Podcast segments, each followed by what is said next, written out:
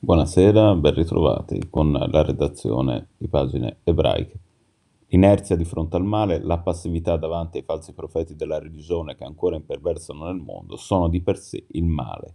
Occorre quindi agire anche nel segno della lezione che la pandemia ci ha insegnato, l'interdipendenza assoluta del genere umano.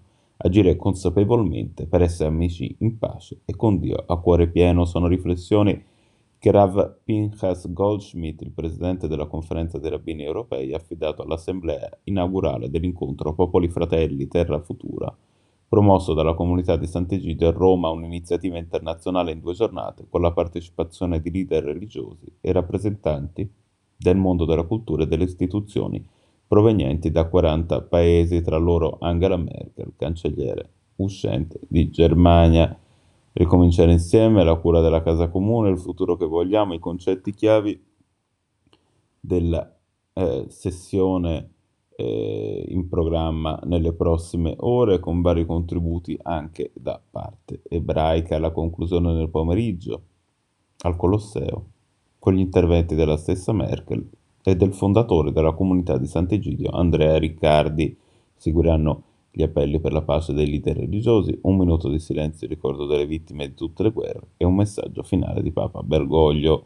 Ad introdurre l'assemblea Marco Pagliazzo, l'attuale presidente di Sant'Egidio, Fraternità Universale Terra Futura, ha detto sono due concetti imprescindibili su cui lavorare in modo sinergico. Le religioni hanno il compito di dimostrare che si può camminare insieme, il suo messaggio, uno sforzo necessario se vogliamo salvare il mondo e se vogliamo lavorare per un mondo che sia molto diverso da quello che ci ha consegnato la pandemia o nel quale siamo entrati per la pandemia, in ta- illuminante in tal senso quello che diceva Rav Jonathan Sachs, citato oggi da Impagliazzo, in tempi di divisione è necessario ristabilire il bene comune.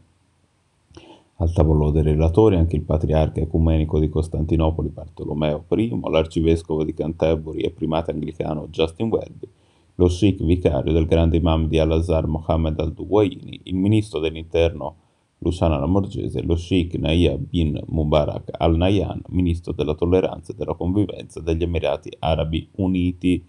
La pace autentica si affida alla volontà del dialogo e il monito della ministra Lamorgese che si è soffermata sui problemi aperti in un mondo in cui violenze, sopraffazioni, conflitti, discorso di odio basati su indifferenza e disprezzo esplodono e si rinnovano rispetto della diversità, tutela delle minoranze. Questa, poi affermato, la strada da percorrere.